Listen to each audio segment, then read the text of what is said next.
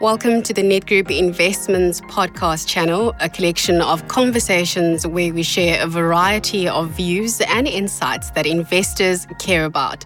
From market updates and investment fundamentals to investor behavior and even the latest book recommendations. This is a space to stay informed and interested in your financial world. I'm Thimisha Greater.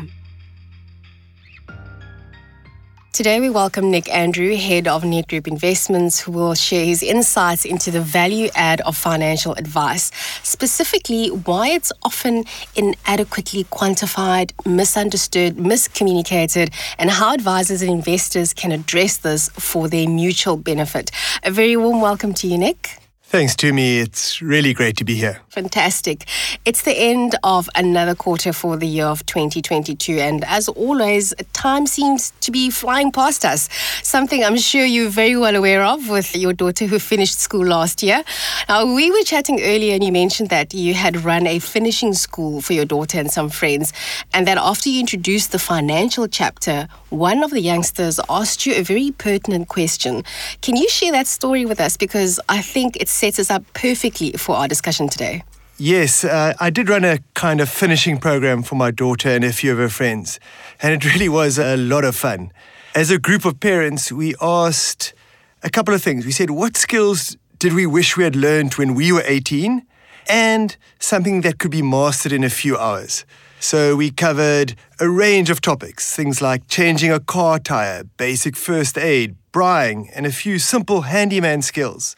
Of course, there was a financial chapter as well. And this chapter focused on explaining that being successful from a financial perspective doesn't require great intelligence and isn't hugely complex. Instead, it requires a basic understanding of a few key concepts. Nick, that actually sounds like a fantastic idea. I really wish that this was something that I'd had growing up, and maybe this is something that you know schools or learning institutions should you know should incorporate. Anyway, please carry on. yeah, I mean, I think it was great fun, and I think we all learned quite a lot. But as I was finishing and talking through the basic financial concepts of successful investing, one of the teenagers raised their hands and they said, "You know, Nick, if it all is so simple, why is there such a big financial industry? And, you know, I think it's a really pertinent question and it made me think a bit. And I think the answer is there is such a big industry because the media has been incentivized to make investing seem exciting and dangerous. Because the financial services industry is often incentivized to make investing complex and uses unnecessary jargon. And most importantly, because we're all humans and we have emotions. And those emotions make it very difficult to stick to even the best intended plans. Mm, absolutely. And I guess that's really the crux of what you refer to when you talk about advisors alpha, isn't it? The space between what investors understand conceptually and what they end up doing when it comes to managing their money. This is something you talk a lot about in that you believe that this is where the true value of advisors lies. Can you explain what you mean by this? Sure, Tumi. This is very close to my heart and I think very important because we all know that good advisors play a vital role and can make a massive difference in people's lives. But interestingly, there are still quite big gaps between where clients believe the advisors add value and where they actually add value. And Morningstar did some fascinating research where they asked clients, what do they value from their advisors? And then they asked those same advisors where they thought their clients thought they added value. And there were some big gaps, and those large gaps were quite instructive. So, for example, clients valued much higher than advisors thought they would investment performance, an area that an advisor has very little control over, especially in the short term, as it's driven by external and often unpredictable market forces. Meanwhile, an area where an advisor can materially add value for a client and which the advisor can control. For example, managing the inevitable emotions experienced along a client's investment journey, encouraging better habits, was an area that clients didn't really recognize or appreciate. So these communication and perception gaps, I think, are a real problem, especially when one's looking to develop a relationship based on trust. So essentially, for me, there are four key roles that an advisor plays for their clients.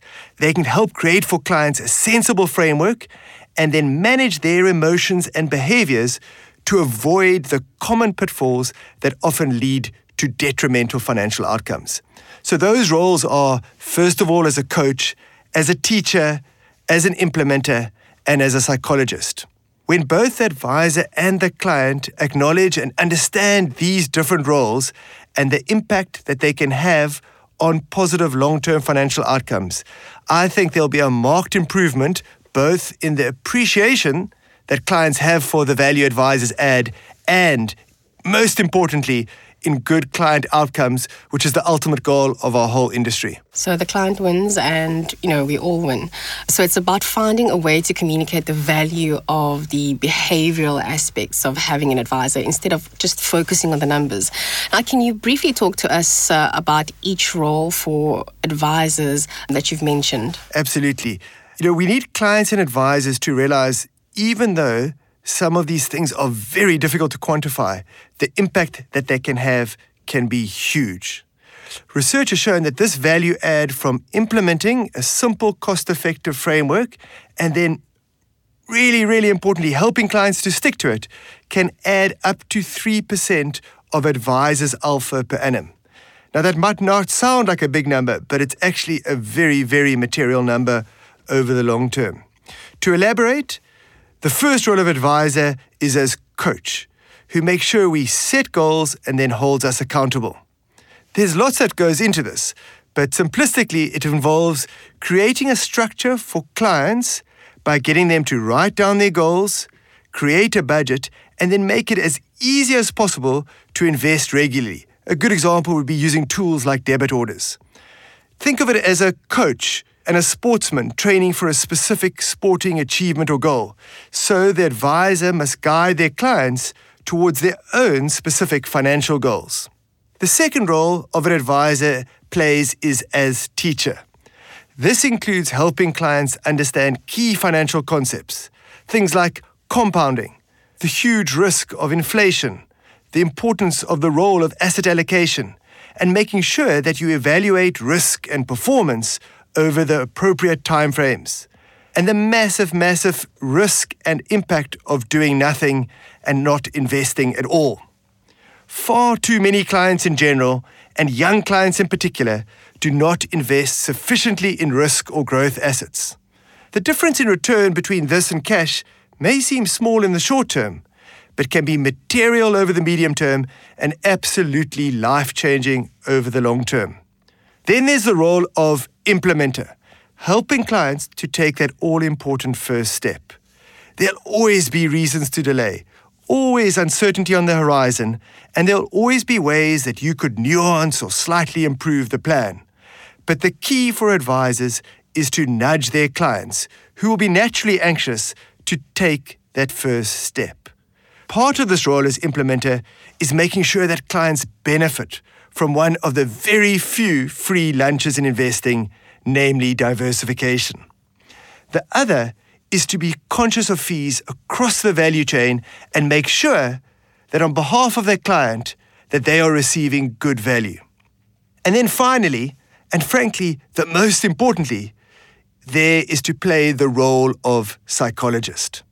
This is where the magic really happens.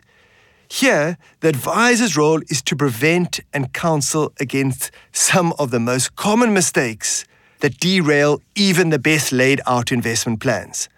This means counseling and protecting against things like switching out of poor performance into recent good performance, making changes or decisions when your emotions are high at times of extreme market movement, and not getting sucked into what your neighbors are doing and the latest trends and speculation. Sometimes you just need that individual to say you need to stay the course, stay invested. And it's a Absolutely. new way of looking at the client advisor relationship. And I can see why you say that finding a way to clearly communicate this mutually beneficial relationship is so important. Exactly. This is extremely important.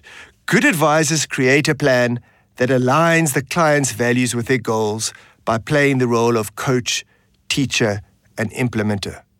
But great advisors also play that role of psychologist to make sure that the good plans are actually implemented and that distractions and key mistakes are avoided. But advisors who develop a simple, robust framework and help clients manage their behavior and their emotions, in my view, are worth their weight in absolute gold. Of course, though, doing the job is only one aspect of this. It is also crucial that advisors are able to clearly articulate to their clients how and where they are adding value. We've produced a book for advisors with a range of sketches in collaboration with the author of The Behavior Gap, Carl Richards, which I hope will help advisors communicate this in an effective, fun, and simple way. It's also an area where we're spending a lot of time on, and we'll be producing a lot more content with the aim of assisting both advisors and investors to get their most out of their relationship. Nick, thank you so much for your time today and, of course, just sharing your insights with us. You've certainly given us a lot to think about and made it so easy to understand the fundamental values of investing. Thank you so much for that. Again, that was Nick Andrew, Executive Head of Nedgroup Investments. Nedgroup Collective Investments is an authorised collective investments scheme manager in terms of the Collective Investments Schemes Control Act. Nedgroup Investments does not provide advice on financial products and will only give you factual information. For further details on our funds and to view our terms and conditions, please visit nedgroupinvestments.co.za. Nedgroup Investments, see money differently.